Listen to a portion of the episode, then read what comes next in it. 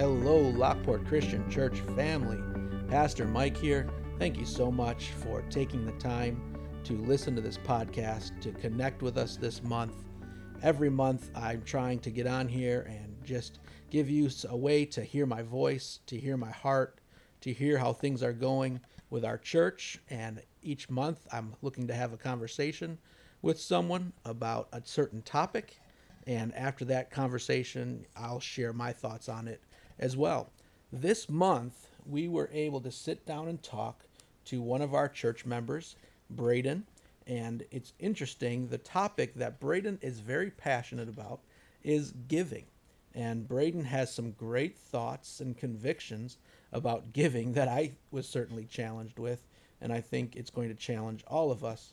And then after the conversation you'll hear with Braden, you'll hear my thoughts on the topic as well. So I hope you enjoy the conversation I had with Braden, and I know that it's going to challenge you. So, with no further ado, here is my conversation with Braden about giving.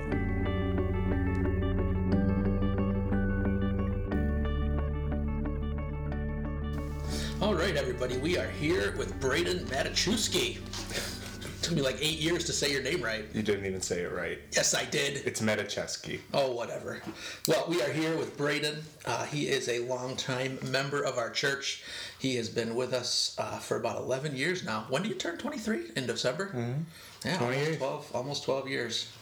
So he uh, he has been coming to our church for 12 years. He is um, a leader at Vintage College Ministries, Young Adult Ministries at the chapel, and uh, he is uh, a future cluster leader for our church.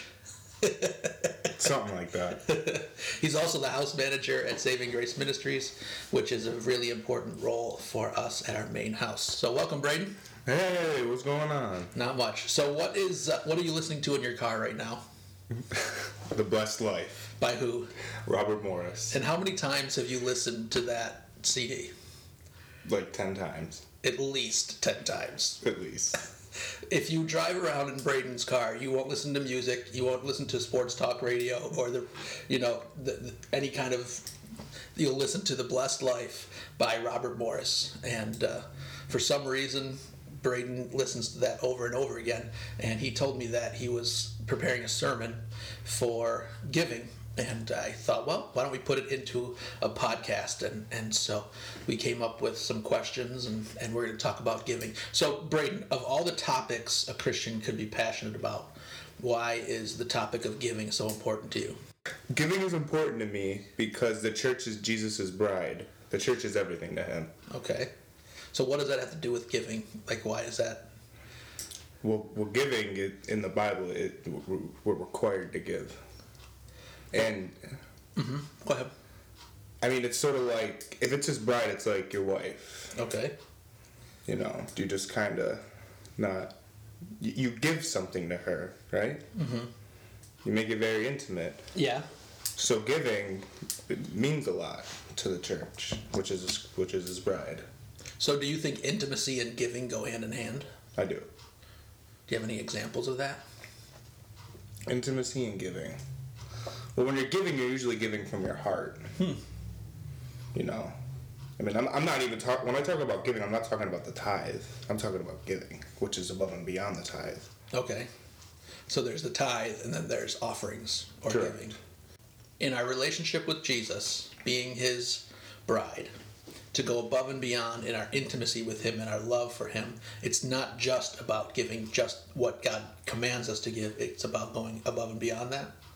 Correct. Hmm. I mean, would it take this? I mean, if, it, if it's about, let's take this from a marriage standpoint, would you just give your wife the bare minimum? Right. You're not going to get very far. How, how, would your relationship be? Yeah. So you, you, you really you got to take giving to a whole new level. Hmm. That's interesting. Because giving is just way beyond the, the money too. How so? What do you mean by that?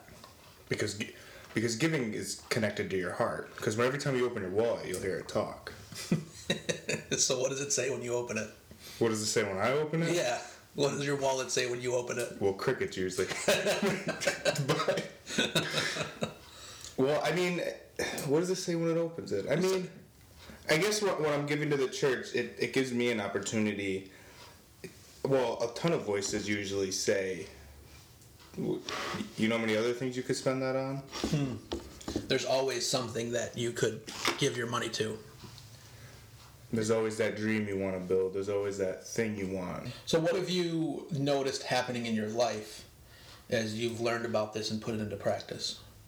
Once I've learned about giving, I've learned that it's working selfishness and greed out of me. Because tithing and giving doesn't make sense. Because if it made sense, everybody would do it. But it doesn't make sense. That's why it takes the faith to do it. What about it doesn't make sense? Cause so like when I do my budget, numbers usually don't add up. Like on paper, it, it'll look like I can't afford things. Mm-hmm. But then I, it- it just happens, or God just blesses me, in other ways. Yeah. Blessing doesn't also come in money either. Mm-hmm. It comes in every health. You know, just yeah. What's the biggest blessing you can remember that you've gotten that's not financial? the biggest blessing is where I'm at right now in life. Yeah. That that after my mom passed, I got my brother. You know, we're living in a house. That's probably been the biggest blessing mm-hmm. because everything's been smooth rolling Yeah. with some minor setbacks, but Yeah, there's always going to be times where God tests your faith. Mm-hmm. So, what's the most important truth you've learned about giving, according to the Bible, or according to what you're learning from the blessed life? you can't serve. You can only serve one master. You cannot serve two.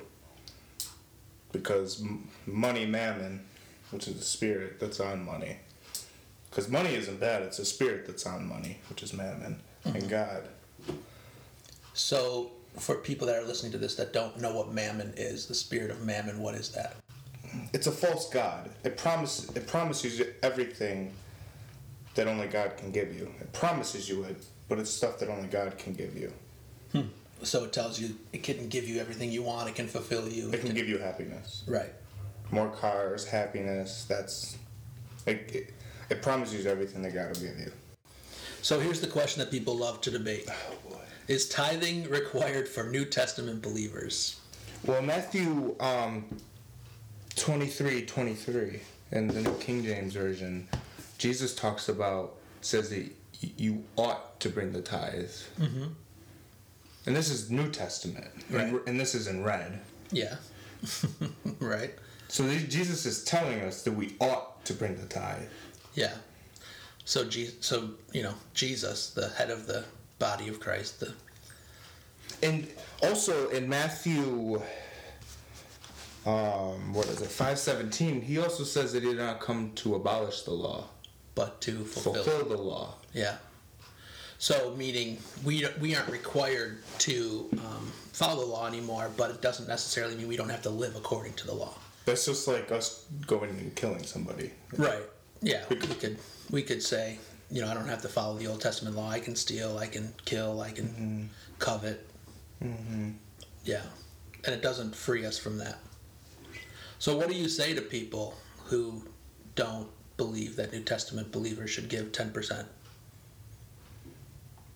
What I say to them, I, you're missing it. You're. mi- I, I truly feel bad for them, because it really turns down to when you. God's trying to. God created tithing for us. He didn't create it for himself. The, mm-hmm. I mean, we, the church doesn't need money. Jesus or God didn't need money. Jesus didn't ever need money in mm-hmm. his ministry. Three years of ministry. He created it for us. Mm-hmm. Yeah. So, what would you say to the person who has a hard time giving consistently, whether it's tithing or not? What would you What would you say to that person? What kind of tips would you give them? So what I do is the money envelope thing. Okay. Where, where the you have all your bills in envelopes, and and the first money or the first thing that I take away from my paycheck is a tithe, and I put it and I put it away until I can, can tithe it. Um, that has helped me tremendously. Um, practical tips. Try it. See what God does in your life. because in Malachi, I believe, it says this is the only place in Scripture that you can test God. Mm-hmm. Yeah.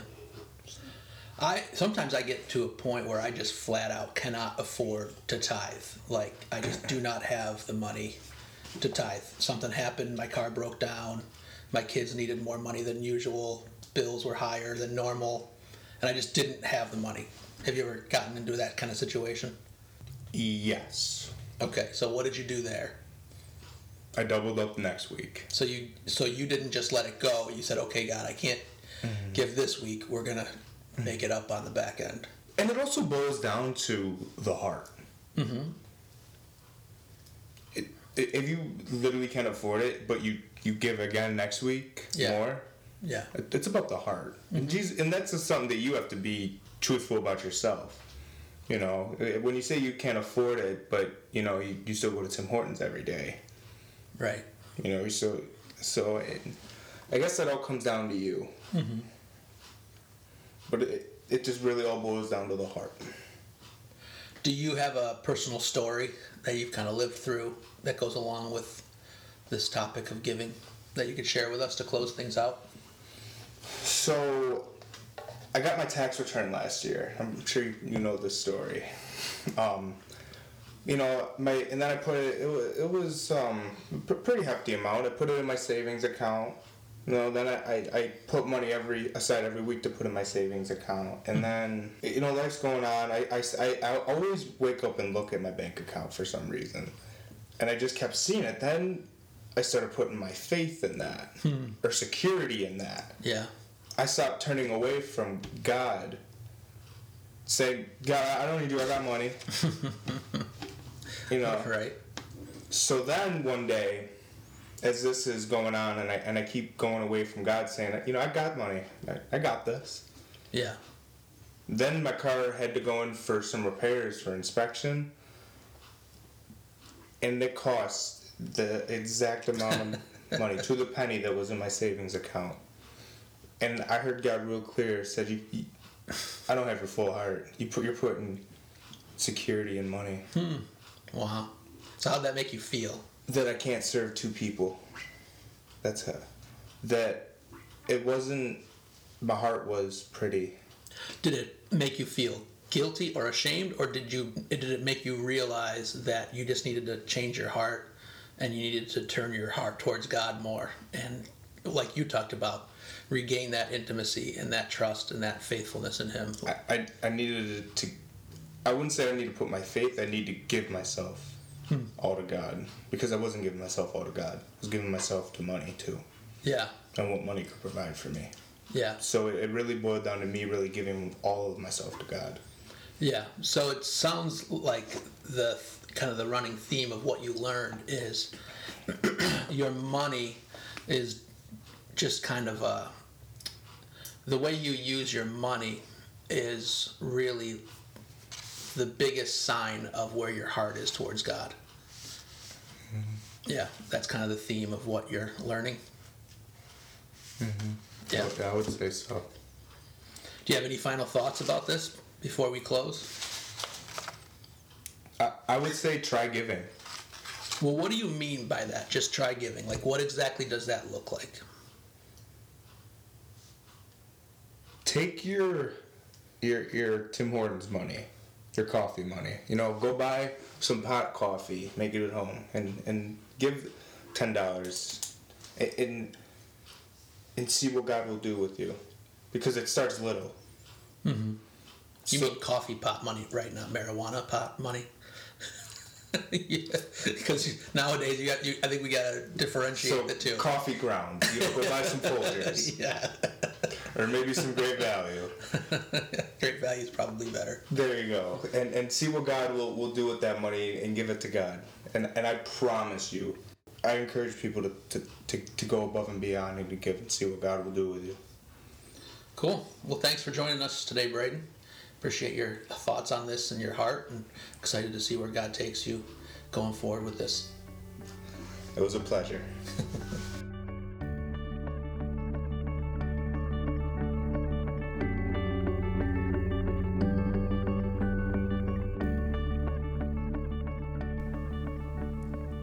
So, a big shout out to Braden for sharing his heart and his thoughts on giving.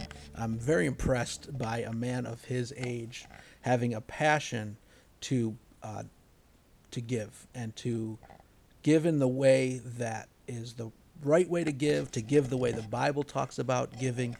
Um, you know, to have a heart, and you know, he's really seen God step up in this area of his life, and it's just neat to watch. So, if you see him, encourage him in this area because it's something he's very passionate about, and uh, it's something that God has definitely brought him a long way in. So that's great. Um, before I share my thoughts on giving, just want to share some announcements, some things that are going on in our church. Uh, we had a prayer meeting last month. It was our second one, and it was a very powerful night. You should have found the podcast uh, for some of the recording on it. Sometimes I like re- to record some of the prophetic words just so that we can have them on file and people can listen to them and be encouraged that weren't there. But we do have another Zoom prayer meeting on Thursday, December 12th at 7 p.m. Uh, we want to switch them up to do some on Tuesdays, some on Thursdays, because some people can't make Tuesdays, some people can't make Thursdays. So we're going to kind of switch them up. We meet for prayer over video conference or calling in. And I want to encourage you. I know it might be a little intimidating. I know it might be a little hard to get to call in or to get the video conferencing set up, but push through that and learn something new and be a part of these nights because they are very they've been very powerful so far. And I I walk away encouraged every time we do it. And so our next one again will be Thursday, December 12th at 7 p.m. And if you have any questions about how to connect with that with us, call me, text me, hit me up on Facebook, Facebook Messenger, however you want to do that. We have our Christmas service with Grace Chapel on December 22nd. And I met with Pastor Tim and we came up with an idea for the service. I'm really excited about what we're going to be doing. we will have worship together, obviously. There's going to be something creative. Uh, Amber is going to be doing a special medley um, with my brother in law, Rick Bonner, that I'm excited about. We're going to share communion with Grace Chapel, and we'll have a, a, a, powerful word as well that will be in season for all of us. And so, super excited about that uh, meeting with Grace Chapel. Again, that's going to be a Christmas service, December 22nd at uh, 10 a.m. So, please plan on joining us for that. Now, I will take a few moments just to share my thoughts about this topic, topic of giving and share my heart with that.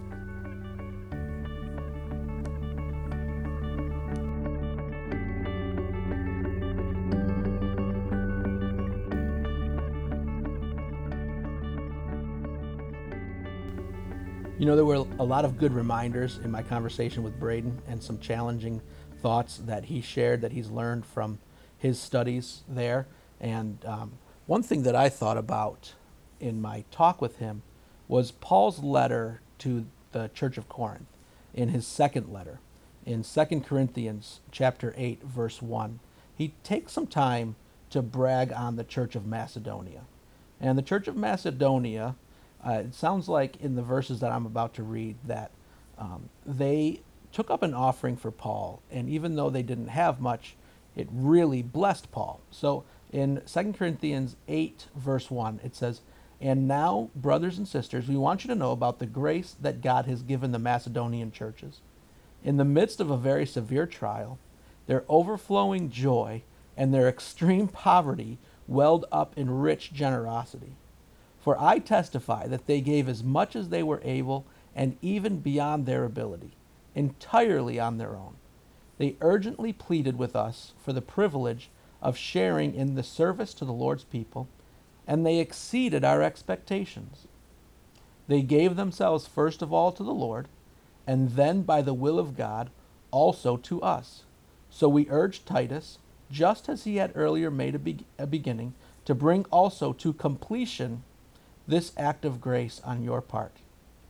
But since you excel in everything, in faith, in speech, in knowledge, in complete earnestness, and in the love we have kindled in you, see that you also excel in this grace of giving. So, the first thing that jumps out at me and it made me giggle when I even read the verse again, is verse 2. It says, In the midst of a trial, they had both joy and extreme poverty. So they had both joy and extreme poverty. Most of the time, you would think that having joy in both of those things, having joy and extreme poverty, are not possible.